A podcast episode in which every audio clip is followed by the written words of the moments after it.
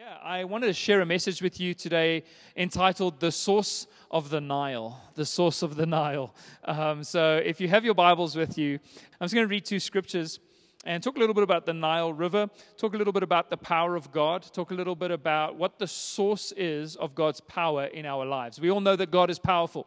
We all know that God created the heavens and the earth. We all know that God is able to do miraculous things in and through our lives. But what is the source of actually seeing God's power released in our lives as individuals and in our, in our community as a church? And that's a little bit what I want to talk about today. But I'm going to read Job 26, verse 14 first. And I love this verse. Because Job is talking about God. He's talking about why calamity arrived in his life, why certain things went wrong in his life. And he's got some friends that sit around him and go, hey, maybe it's because you weren't committed enough. Maybe it's because you sinned too much. Maybe it's because you got a bad attitude. This is why bad things have happened in your life. And God shows up and God keep, he, he basically shuts them up. He says, stop talking. You don't know what you're talking about. This is not what is going on in the life of Job. This is not why these things have happened. And he starts to ask Job the question Do you know my power? Essentially, I'm paraphrasing. Do you know uh, my sovereignty? Do you know that I am God? He, he says to Job, Gird yourself like a man. I'm going to ask you some questions, and then you can answer me. Where were you when I created the world? Where were you when I put all things into motion? Where were you when, when I flung the stars into the sky? Where were you when, when, when I created the oceans? Where were you, Job? Essentially, what he's saying to Job is, Who's God? Is it, is it me or is it you? And he then explains all of these things, chapters and chapters in the book of Job, about the power of God. And then says this in Job 26 14 it says, Behold, these are but the outskirts of his ways. Just the outskirts. We, we're not even getting near the genuine, raw power of God. These are just the outskirts of his ways. And how small a, of a whisper do we hear of him? All of these incredible things that God did, speaking creation into being, it's but the outskirts of his ways. It's a small whisper of his power. But the thunder of his power, who can understand? Who can genuinely grasp the power and the might of the God that we serve? We, as, as humans, we do this uh, way too much. Uh, it, it's, it's inherent in us. We, we have no other way of doing it. We need God to help us because all of us think too small when it comes to God. All of us have an image or an idea or a perspective of God that is too limited and too small for what, who He truly is. Sometimes we're like, can God really do this? It's like he's, everything that exists exists because He spoke it into being. How do you think he couldn't do certain things? There's nothing that's impossible to our God. And that's one that, that's actually a challenge to us, oftentimes, to really grasp. In Exodus 7:19, the Bible actually refers to the, the Nile River and the waters of Egypt many times. Um, but I, I want to look at this one specific verse, Exodus 7, verse 19. Um, so if you're in the book of Exodus, chapter number 7, verse 19, it says, And the Lord said to Moses, Say to Aaron, Take your staff and stretch out your hand over the waters of Egypt. Aaron was the first high priest of Israel, representing the priesthood and the law, and he stretches his hands out over the waters of Egypt and over their rivers and their canals and their ponds and all their pools of water so that they may become blood. We've seen Jesus do this again, turning water into wine. There's this theme that runs throughout the Bible where, where water turns to blood. And there shall be blood throughout all the land of Egypt, even in the vessels of wood and in the vessels of stone. I'm going to pray for us a little bit this morning, and then we're going to talk about the source of the Nile and the source of God's power in our lives. Let's, let's go ahead and pray together. Uh, Jesus, we thank you right now that you are the source of, of all things. That all things that exist today, all things that are created, were created by you and for you and are held together in you. We thank you, Lord God, that in you we also live and move and have our being. We're here today, God, because we're your creation, Father God. And not only have we been created, but we've been recreated in the image of Christ. We thank you for what you have done to save each of us. We thank you for the cross. We thank you for our righteousness. We thank you that we are children of God. And this morning we can just sit uh, in the presence of your Holy Spirit and have you speak to us, have you uh, encourage us, and have uh, uh us just uh, fix our eyes on you to a greater measure. So we give you all the glory for this time this morning, Lord. We just humble ourselves before your word, and we're so grateful for your goodness. In Jesus' mighty name. And everybody said, Amen. Just turn to the person next to you and say, That was a good prayer. That was a good prayer. I like that one. So, um, we live in a world where pretty much every single corner of our globe has been explored and, and photographed and discovered. Um, geographically and um, uh, just, just physically, there, there's very little um, mystery left in the world. There's very few areas that we, that we haven't been to or haven't visited or, or haven't heard about. Very few mysteries that remain around our physical and our natural world. And, and people have spent their lives exploring this vast planet that God has given us, this beautiful planet that God has created.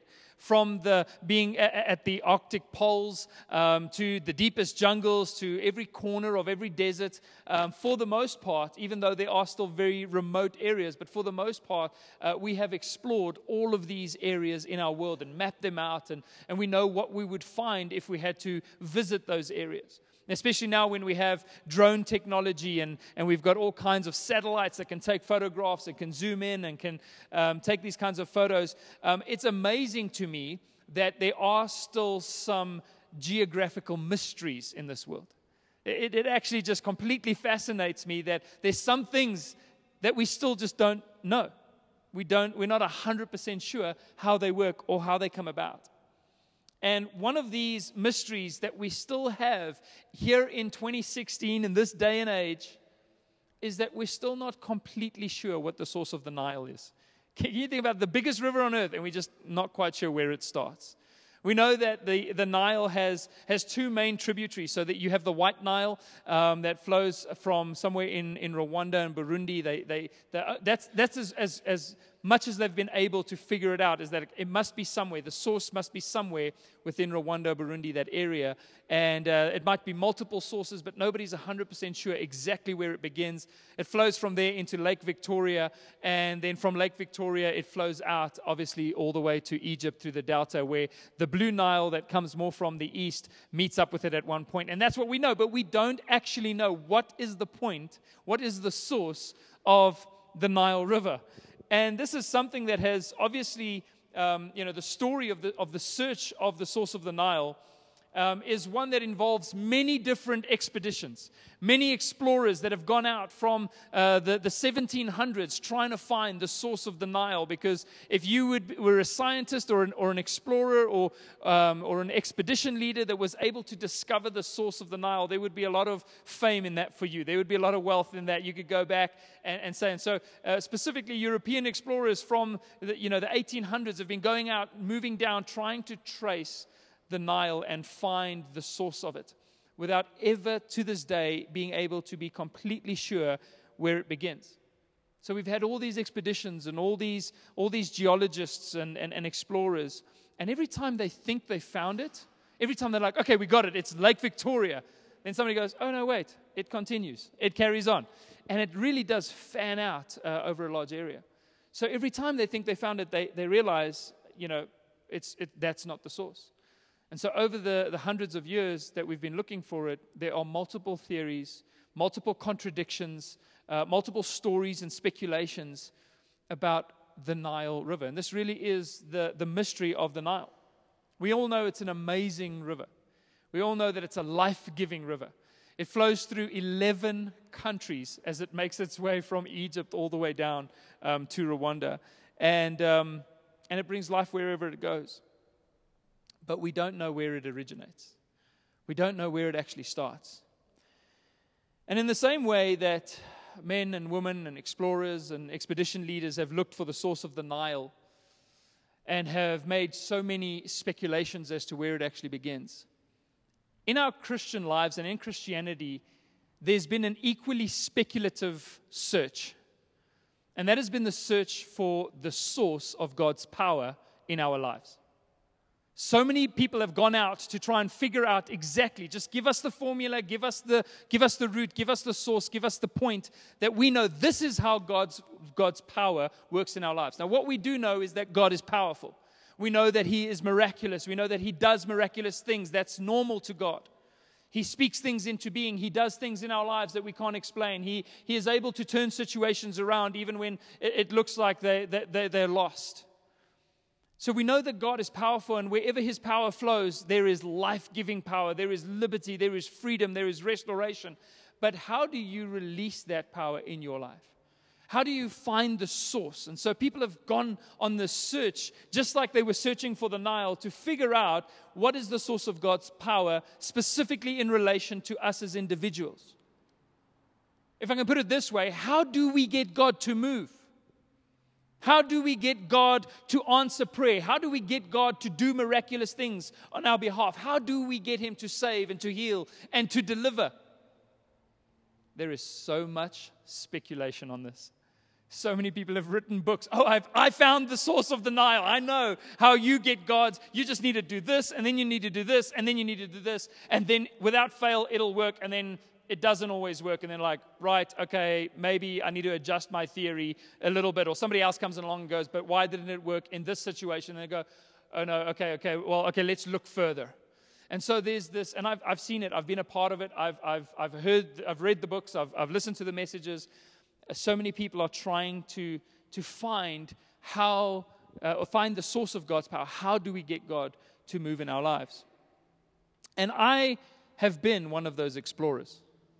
I have been one, I've been I've been leading an expedition for years since I started ministry, since I started praying for people, since I, I took my first step as a 16 year old to pray for a classroom full of, of, of school uh, uh, mates that I had. Um, as I had I, I wrote, I just felt at one point in my life I needed to, to just share more of the gospel. So I wrote a course at the age of 16 called Understanding Salvation. I don't even know if I understood the title, but it was what came to me at the time. And so I wrote this course called Understanding Salvation and went up in assembly and said to, to, uh, to just the pupils in my school, hey, if you want to know who God really is, if you want to know who the Holy Spirit is and how He works and, and, and what this thing is all about, not what you've heard about from some traditional church, but if you really just want to know God, uh, come, we're going to do this Saturday, Sunday in this classroom at the school, got permission to run it at the school.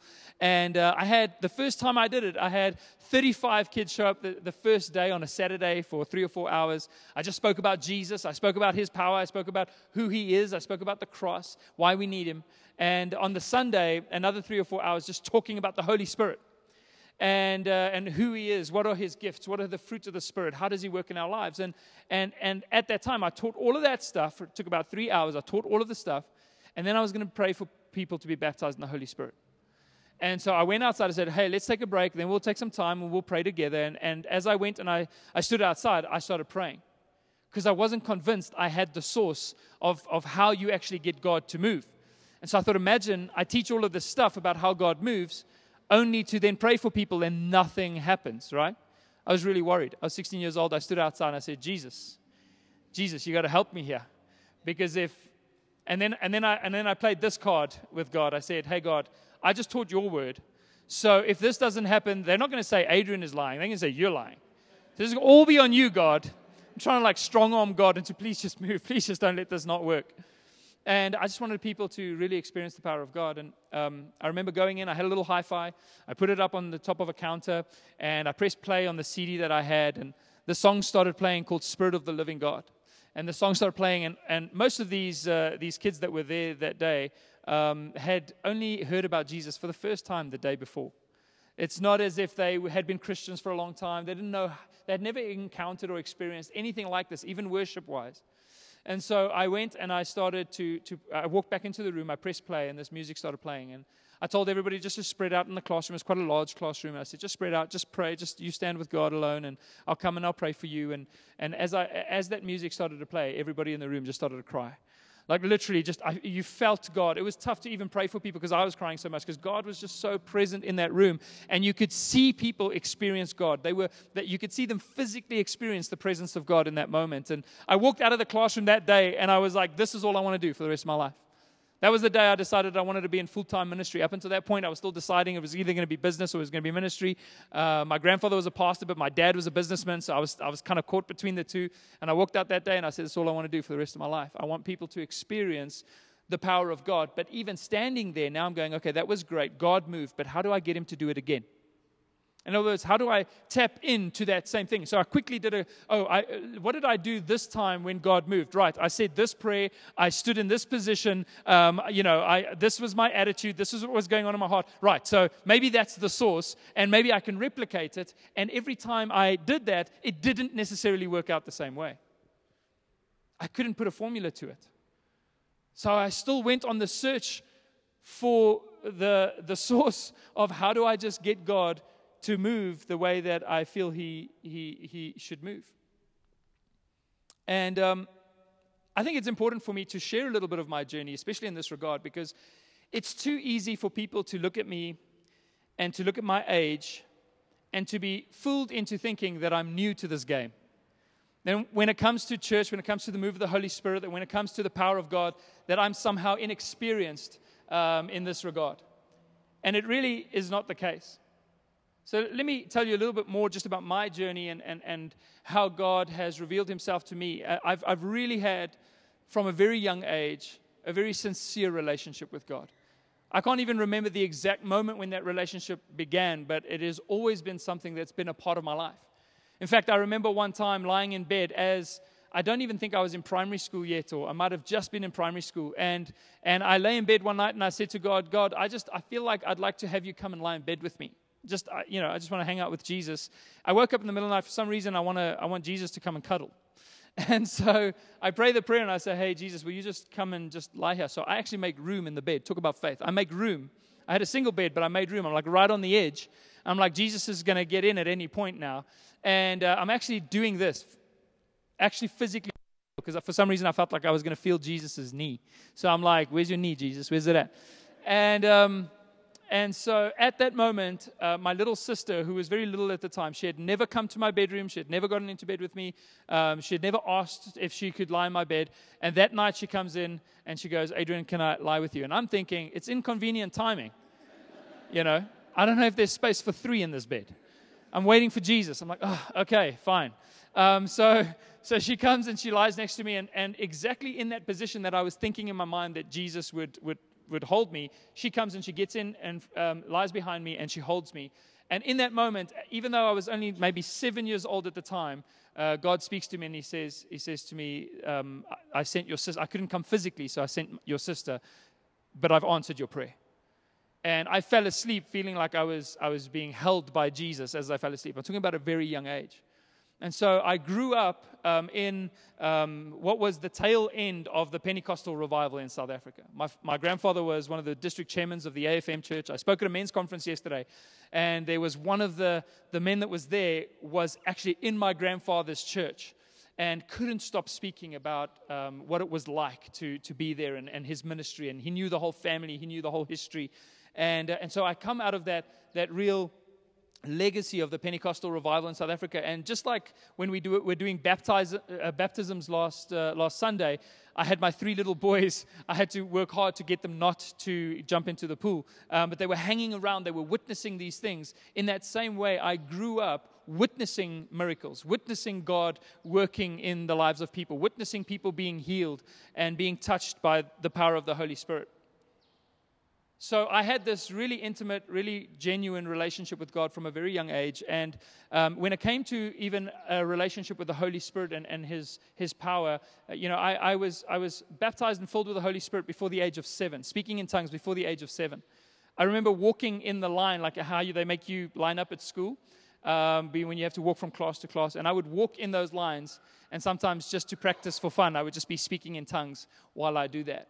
And so it's, it's just been very natural to me. It was never anything that was hard to grasp or hard to understand. From a young age, therefore, I've, I've seen God do many miraculous things. In my own private times of prayer, um, in my bedroom, just praying, I've, I've felt God move and I felt I've encountered His Holy Spirit. I've prayed for people and seen God do miraculous things. Never according to plan, though. I always think that when I'm, when I'm feeling charged up, you know, some days you just feel more spiritual than other days. Some days you wake up and you're like, who needs prayer? Who needs prayer? Come to me real quick. I don't know how long this is going to last. Just come to me now. It's going to be answered. And, and, um, and, and, and normally when I felt that way, nothing happened. But when I was like, I don't even know if this is going to work, let me just, this person needs prayer, let me just pray for them. It would almost, I would be the most surprised person that God actually answered prayer. But I've seen God do those kinds of things. I've encountered that through the prayers, through the ministry, through the services. And so I've never struggled to believe that God could do any miraculous thing. You must know, if I pray for you, there is nothing in me that feels like God would, for some reason, not answer this prayer because I, I know his heart, I know who he is. And so I then started ministering around about that age of 16, 17 at my high school, um, experienced the power of the Holy Spirit, and knew that I wanted to do this for the rest of my life.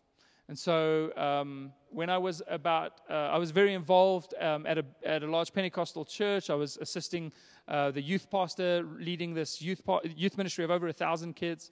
And uh, then at, it, at the age of 21, joined um, another church, Pentecostal church, and became the youth pastor at that church where I was the youth pastor for seven years.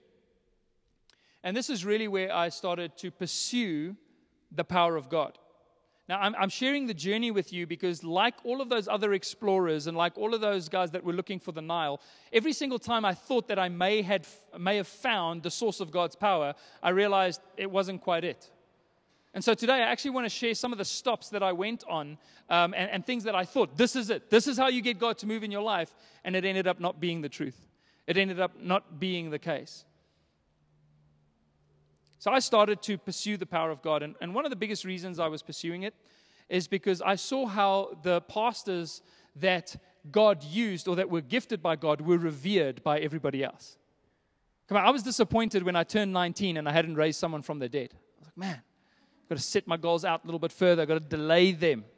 But I was like, man, because I wanted, I wanted to just walk around raising people from the dead. This is what I thought was going to be the thing that was going to cause God to be known through my life is, is how miraculously God can use me to do all these kinds of things. And so I so desperately wanted to be affirmed in my own faith. I so desperately wanted to be known by others. Oh, that one's anointed. That guy, you know, when, when he speaks or when he prays, this, this happens. And, and I wanted that same reverence that I saw uh, people gave towards other pastors who seemed to operate powerfully the, by the power of God. And, and, uh, and so I, I felt like if I could discover the secret, the source of God's power, I would finally be approved. My ministry would finally get the stamp of God's approval. And I would hear people say things like, That guy is so anointed. I wanted that. I craved it. I craved that affirmation. And so my search started, and, and uh, like many of the explorers that went out to find the source of the Nile, I nearly killed myself looking for it. I, I nearly killed myself physically. I burnt myself out trying to do everything I thought I was supposed to do in order to get God to move in my life.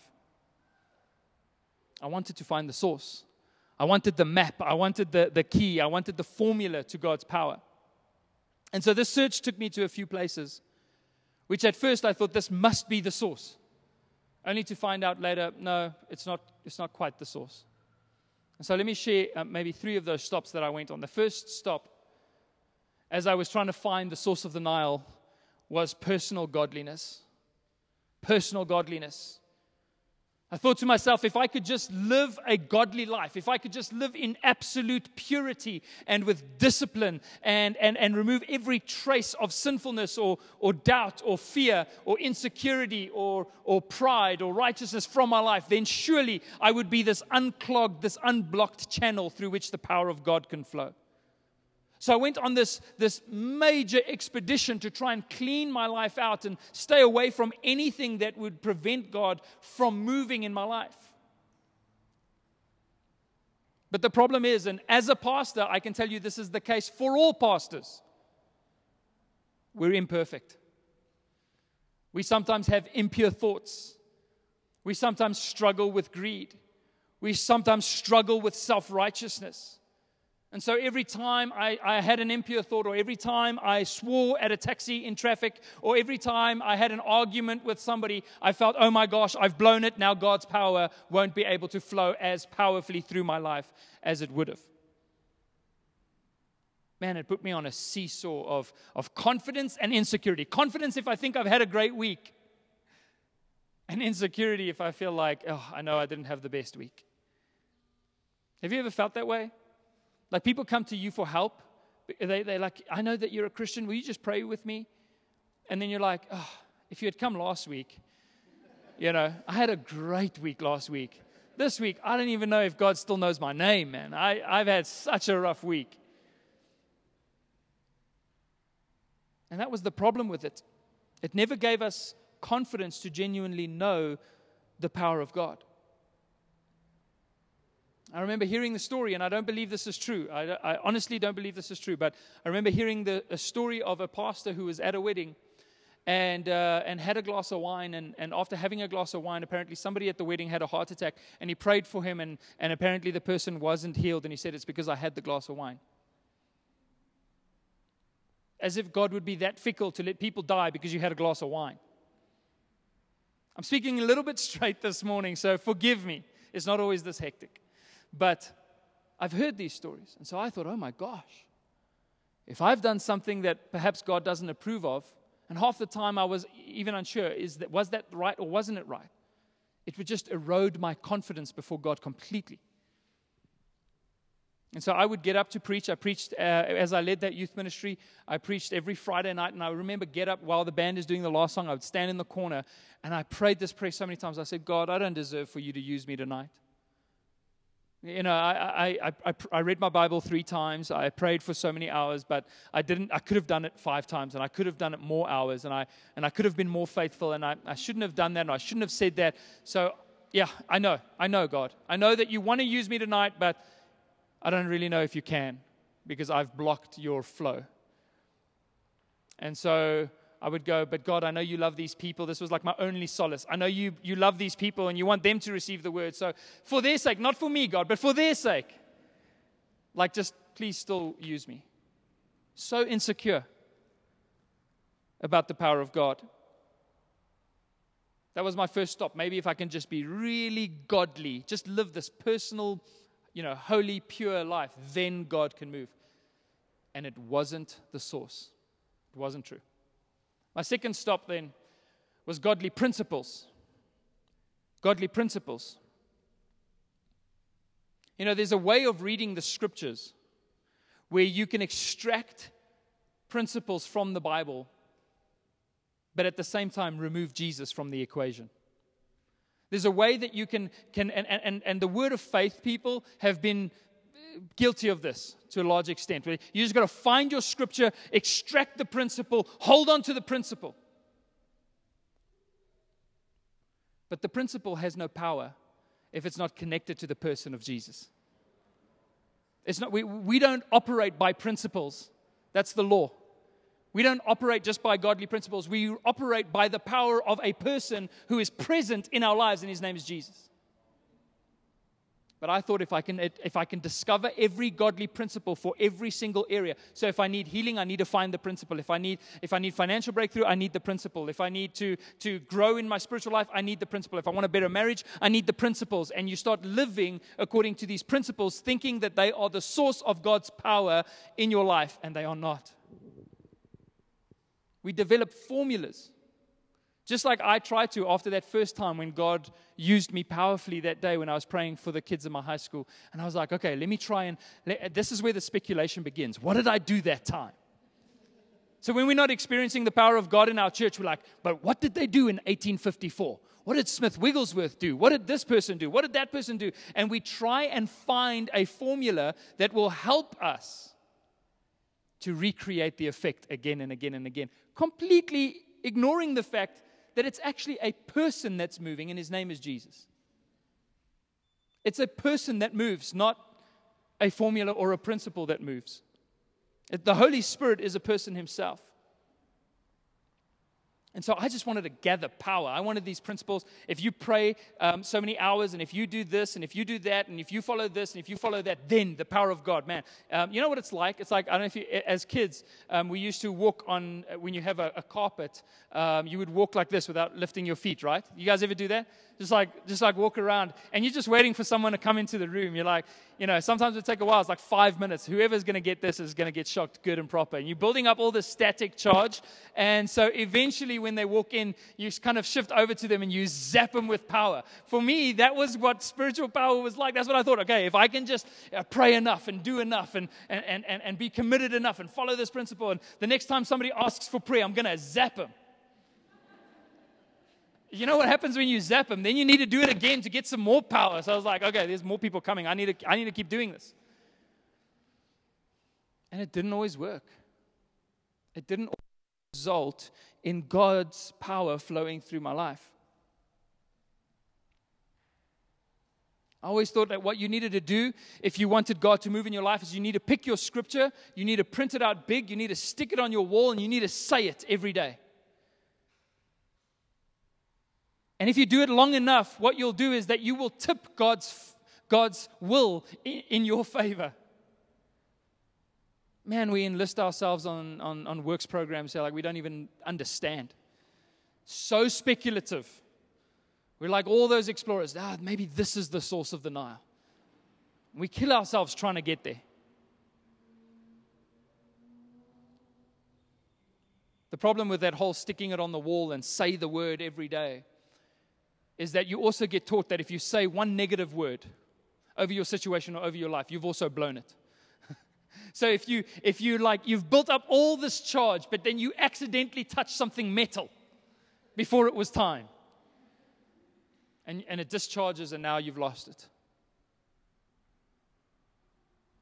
You know, I've, I've had people who, I've had conversations with people who have lost children who were told it was because they spoke a negative word at one point. This is what people really deal with. And then they go, It's my fault that my child died because I wasn't, you know, positive enough. Hey, I believe that there is a God who is way less fickle than we perceive him to be and who knows our human weakness. The Bible says he knows our weakness. And if you have a moment of honesty where you break down before God and you're like, I can't do this, I'm so mad, I, I, can't, I can't understand this, why is this happening? If, if you have a moment with honesty, even if in that time you speak a negative word, I know that God sees our hearts. Because my faith isn't derived from just some words that I say. Deep down here on the inside of me, even when I complain to God, even when I'm negative at times, deep down in my heart, I still believe He's good and I still believe He's going to move. It's a much deeper faith than just some fickle, okay, if I just say the right thing, it's so, it's so again, insecure, so shaky. And let me just be clear this morning. I'm not saying that there's no value in speaking scripture. I'm not saying that there's no value in reminding yourself of what the word says about your situation or proclaiming the promises of God. All I'm saying is it's not a formula, it's a person. I'm going to say this again. The principles only have power when they're connected to the person of Jesus. We cannot remove Jesus from the equation. So I found out that my, my godly principles, they, they weren't the source. The next stop I had, the third stop, was divine associations. And what I believed here about this was like, okay, if I keep messing it up, then maybe what I need to do is I need to get to somebody else who seems like they're not messing up quite as often and, and God's power is on their lives. And perhaps some of their power can rub off on me. Right? If I can have this divine association, we read these, these random Old Testament scriptures, which is how all of these stops get, get motivated random Old Testament scripture about the oil that dripped off of Aaron's beard, and we go, You see? If you hang around with the right people, you'll receive their anointing. Like, that is a big jump to make. That's a big bridge to cross in terms of making conclusions. And, and our faith, let me just say this very clearly it's not speculation. Our faith is, is not just a random set of, of, of, of principles of mysticism. Our faith has got some fundamental tenets to them that, that exclude everything else. That's what, that's what truth is. Truth is, is by nature exclusive. People say, well, you, you know, you're, you're, you, you can't have, uh, say that you've got exclusive truth. Well, what else is truth? If 2 plus 2 equals 4, it has to exclude 5 and 6 and 7 right? So truth is exclusive, and, and, and, and we deal with truth. We deal with what God proclaims, not just these airy fairy mystical things. But I used to think that if I connect to the right leaders, And if I serve them really, really well, like Elisha served Elijah, and then as he died, the mantle fell. I was like, if I can serve these people with my every breath, never ask any questions, then hopefully the mantle will fall on my life. The problem is, it's nowhere in the New Testament. If it was so important, why did Paul not say it? He speaks about prayer, he speaks about the laying on of hands, and he speaks about all those kinds of things, but he doesn't say that we get our anointing from anybody else.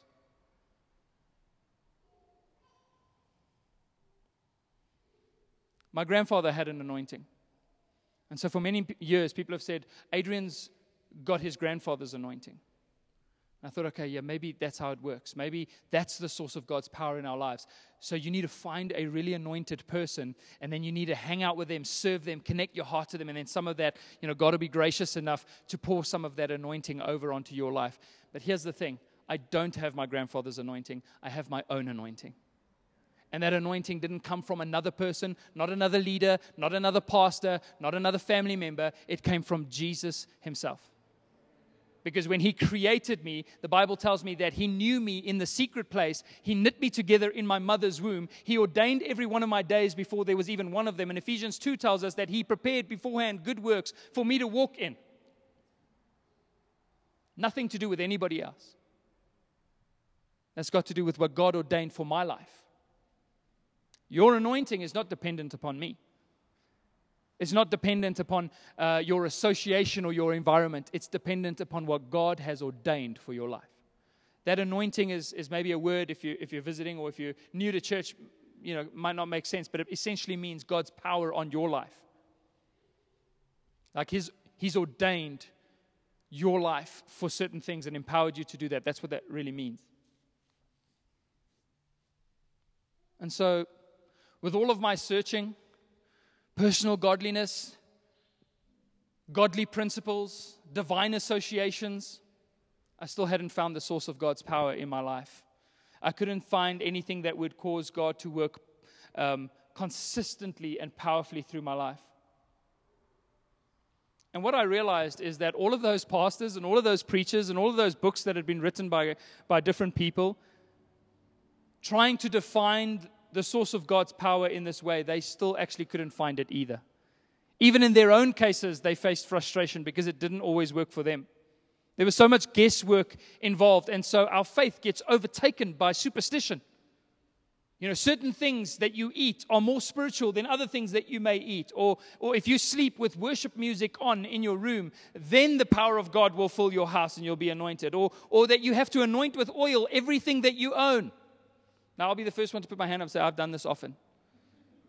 It has to be proper olive oil. It's better if it comes from Jerusalem itself. Pay the premium price for this anointing.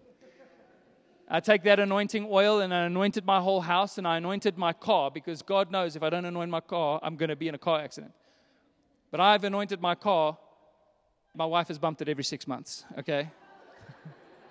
it's been better of late, but for a long time the anointing didn't stop the, the accidents. Can you just think about that again? We're talking about a God who is true and holy and pure and full of love. He is love. And then you think He'd let you be in a car accident because you did, forgot to put olive oil on the windscreen?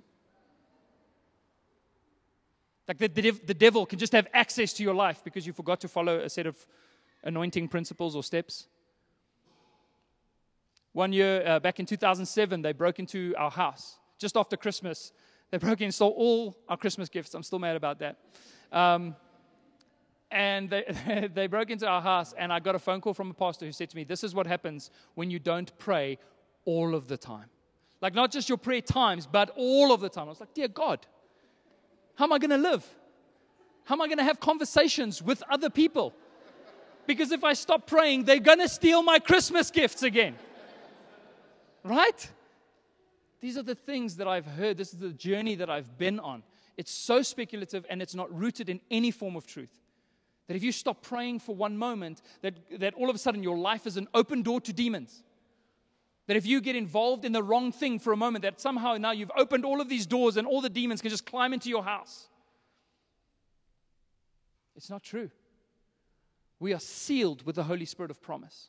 And yes, the devil can bring attacks against our lives. And yes, there can be strongholds in our mind. And actually, I'm going to talk about that next week. um, a little bit more on this topic, but how it relates to spiritual warfare and all the rest. But, but I realized that, that so much of that is just guesswork. And so my favorite saying became, Show me that in the Bible. Right? That's a, that's a great question to ask yourself whenever you start getting involved in these speculative spiritual reasonings is can I just see it in the New Testament? Is it actually just there? Because what I see is I look at the life of Paul, and before he sets out on his journey, and let's be clear, no one prayed as much as Paul. No one was as committed as Paul. No one had a, a stronger relationship and a stronger understanding of the gospel than Paul. But Paul himself gets warned by the Holy Spirit hey, man, just to let you know, every city you go into, they're going to beat you up, they're going to throw you in prison, they're going to try and kill you, but don't worry, I'll help you escape at the end. Only until you get to the last place, then you won't escape. Now, for, for many modern day Christians, if they had gone through all of that, they'd be like, oh, you know, it's because I haven't prayed enough. That's why they threw me in prison. It's because I wasn't, I wasn't following the godly principles. That's why I'm getting beaten up. But God actually said to Paul, hey, this is going to happen. There is going to be a price to pay. There is going to be a tax that will come against you, but don't worry, you will fulfill everything I've called you to do in this life. So, my favorite saying is, is, is show me that in the Bible. When Christians come to me and they, they tell me that the anointing comes through association and environment, I go, just show me that in the Bible. New Testament, please. Can you just show me where, where it says that? If people say God will only move in your life if you have absolute personal holiness, can you just show me that in Scripture? Where God will only move if you're living a perfect life, then God will never, never move. They say the anointing comes through certain types of songs. You know, some, some songs, they just have it. Other songs, they just don't. Can you show me that in Scripture?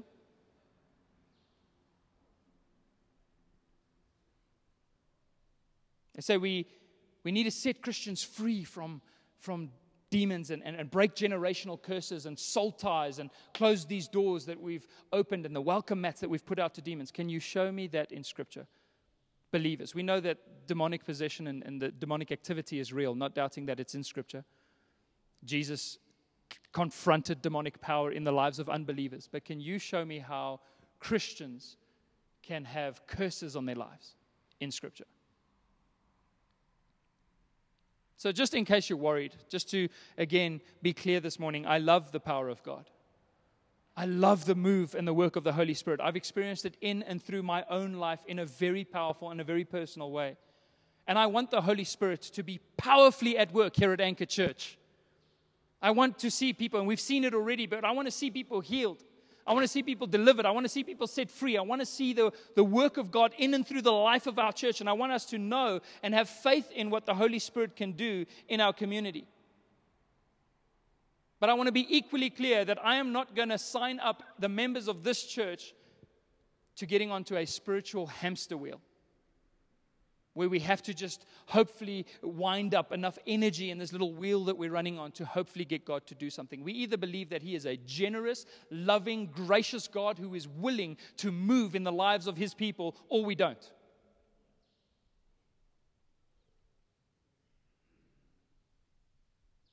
We're not trying to force God's hand here. We're not the ones trying to make God move. God is the one moving us. That's such an important difference. And I also want to say that I'm, I'm not talking about the delta here. I'm talking about the source. I'm looking for the source of God's power in our lives. I'm not talking about how we may respond to that. And, and, and because I know that there are many ways that God works and, and miracles that He does. Even Jesus' miracles, uh, very seldom would you find two miracles that ended up in the same way. There was always a different method and a different way and a different result. You know, so I'm not, I'm not saying we can, our, our lives and our bodies and our, and, our, and our faith can respond to the work of God in different ways. That's not what I'm disputing. I'm talking about what is the source of God's work. And then God led me to the source of his power. After a long journey, after many stops, after hacking with my machete, my theological machete through the spiritual weeds, I finally came to the source of the power of God. And I've been drinking from that source from the moment that I discovered it. And we find it in many different scriptures, but Romans 1, verse 16. Paul says, For I am not ashamed of the gospel. The gospel is the truth of the good news of who God is and what he has done for us through the person of Jesus. I am not ashamed of the gospel, for it is the power of God for salvation. That word salvation doesn't just mean the moment you get reborn, it means for the, entitled, the, the, the total, um, all encompassing restoration and redemption of your life. It's all in the power of the cross and what Jesus has done for us. To the Jew first and also to the Greek. In other words, it doesn't matter who you are, the power of God is released, not through laws, not through principles, not through personal holiness, but through the gospel. Faith in what Jesus has done for you your righteousness in God. Some people will say, but that's just for salvation, Adrian. That's not for the work of the Holy Spirit. What about the move of the Spirit? How does that come about? What about healing and deliverance and breakthrough and spiritual warfare? Let's go to Galatians 3, verse 1. Listen to what Paul says here. He says, Oh, foolish Galatians, who has bewitched you? That's, that's strong language. Paul's mad, right? He writes this, he's mad. He's pushing a little bit hard with his pen. Who has bewitched you? In other words, who's cursed you? Who's put the spell on your thinking? It was before your eyes that Jesus Christ was publicly portrayed as crucified. In other words, you've seen the cross. You've put your faith in the cross and in what Jesus did for you in the gospel. Let me ask you only this Did you receive the Spirit by works of the law or by hearing with faith. In other words, you saw Jesus, you put your faith in what he did for you. Is that not how you received the Spirit? Or did you receive it by all the good things that you did? Are you so foolish, having begun in the Spirit, are you now being perfected by the flesh? Did you suffer so many things in vain, if indeed it was in vain? Does he who supplies the Spirit, now listen to this because we're talking about miracles and, and, the work of God. Does he who supplies the Spirit to you and works miracles among you, does he do it by the works of the law or by the hearing of faith? How does God move? How does He do miracles? Is it because you followed all the principles and you lived in the godly life? Is it the works of the law that causes God to do those things? Or is it by the hearing of faith? Jesus publicly crucified in your sight. You, you know Him, you know what He's done. Just as Abraham believed God and it was counted to him as righteousness. The miracles, the move of the Holy Spirit, it doesn't come by obeying principles. It comes from the confidence and the faith that we have in what Jesus has done for us on the cross. It comes from, because we also say, oh, you must have faith. But then people go, okay, I want a new car. I see the new car. I sit in the new car. I, oh, this is a great steering wheel of this car. I love this car. That's not faith. Faith is trusting in God's love for you and his presence for your life. And that whatever you need, he is a good father who loves to give. I want to show you one more scripture here. Acts 3 6 to 16. And this is when Peter and John go uh, to the temple to pray, and they come across a lame man who'd been lying there for 40 years at the gate called Beautiful. And it says, but, uh, and so he, he looks up to them, to waiting to receive. Peter, Peter says to him, Hey, look at us. And he looks up, expecting to receive something. And, and Peter says, I have no silver and gold, but what I do have, I give to you. In the name of Jesus Christ of Nazareth, rise up and walk. And he took him by the right hand and raised him up, and immediately his feet and ankles were made strong. And leaping, he stood and began to walk and entered the temple with them, walking and leaping and praising God. And all the people saw him walking and praising God and recognized him as the one who sat at the beautiful gate of the temple asking for alms. And they were filled with wonder and amazement at what had happened to him. While he clung to Peter and John, all the people, utterly astounded, ran together to them in the portico called Solomon's, on Solomon's porch. And when Peter saw it, he addressed the people. So now they, have prayed for a man, they've raised him up, he's healed, the power of God has worked. So everybody wants to know is this the source of the Nile? And they run and they all stand around him, thinking that surely Peter has the secret to the source of God's power. And so he addresses them, and listen what he says. He says, Men of Israel, why do you wonder at this? Or why do you stare at us? Listen very carefully. As though by our own power or piety. Our own power or our own holiness, our own power or our own godliness, this man has been made well. Why do you look at us? It's not my power that caused the work of God to happen, to occur. It's not my piety and how committed I am that caused God to move.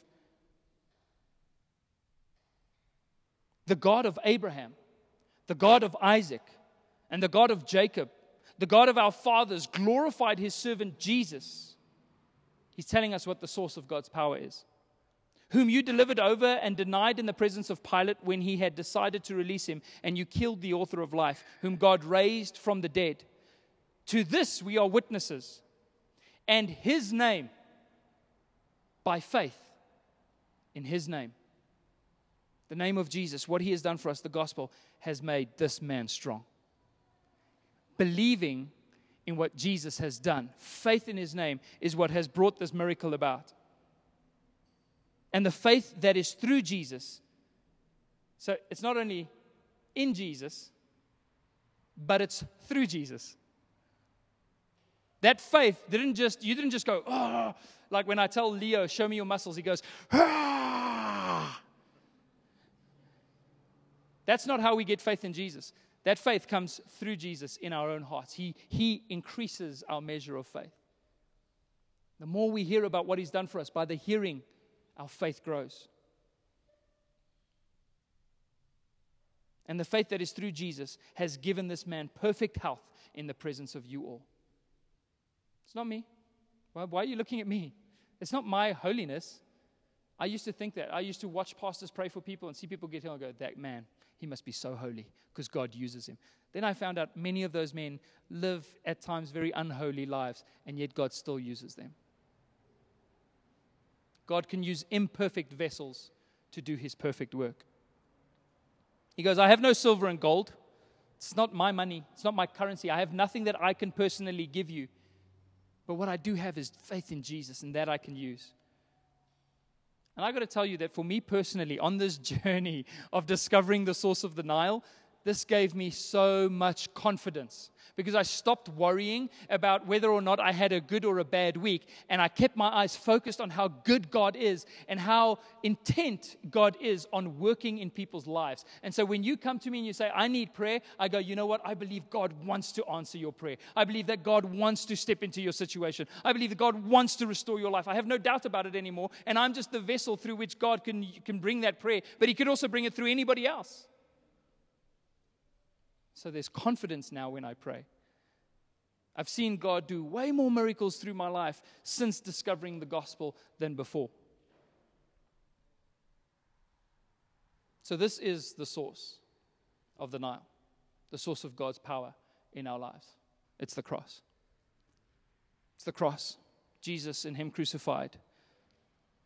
That's why Paul, when he's writing to the church in Corinth, he says in 2 Corinthians 11:30, he says, "If I must boast, I will boast about the things that show my weakness." I just want you to make, I want to make sure everybody knows that nothing that God is doing through my life, He's doing because I'm a strong person. He's doing it because of His grace. I'm a weak person. And so sometimes when people come to me and they say, I need you to pray for me, this is the issue, then I think to myself, I don't, I don't need to pray for you. I need to share the gospel with you. I need you to know what Jesus actually feels towards you. And one example of this is generational curses. So many people still think that they can be under a curse because something that happened in their family, whether that's cancer or whether it's uh, alcoholism or whether it's whatever, that there's some sort of a spiritual curse that can cling to you. So, my last scripture this morning, Galatians 3, verse 10, Listen to what Paul sp- speaks when it comes to curse, because I did this. This is what I did. I said, okay, if people are so worried about curses and we keep having to break them, only to find out that we need to break them again six weeks later, because apparently people, Christians, keep being cursed. Like, I need to go to scripture and actually find this. There's only one context for curse in the New Testament. And it says in Galatians 3:10 it says for all who rely on the works of the law are under a curse. For it is written, Cursed be everyone who does not abide by all the things written in the book of the law and do them. Now it is evident that no one is justified before God by the law, for the righteous shall live by faith. So it's not going to help you be righteous before God. But the law is not of faith. Rather, the one who does them shall live by them. And what that means is that if you decide to live by the law, then you have to live by all of the law. You can't pick and choose your laws. And if you're guilty of one, the Bible tells us you're guilty of all.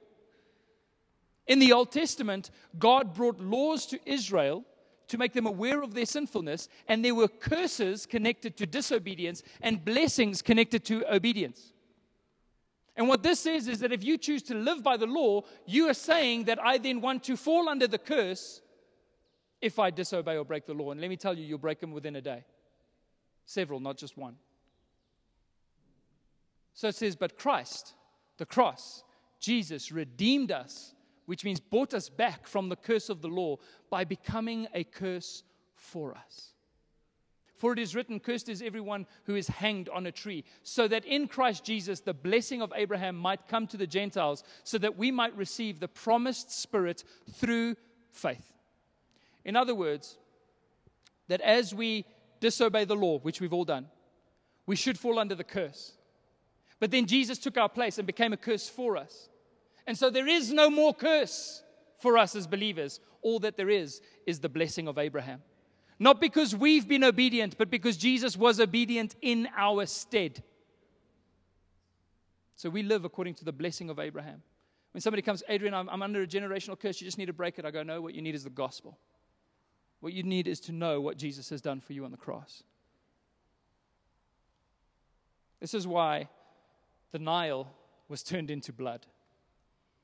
It's only the blood of Jesus that can bring about the power of God in our lives. It's only the blood of Jesus that can release the fullness of God's promises into our lives. It's the cross.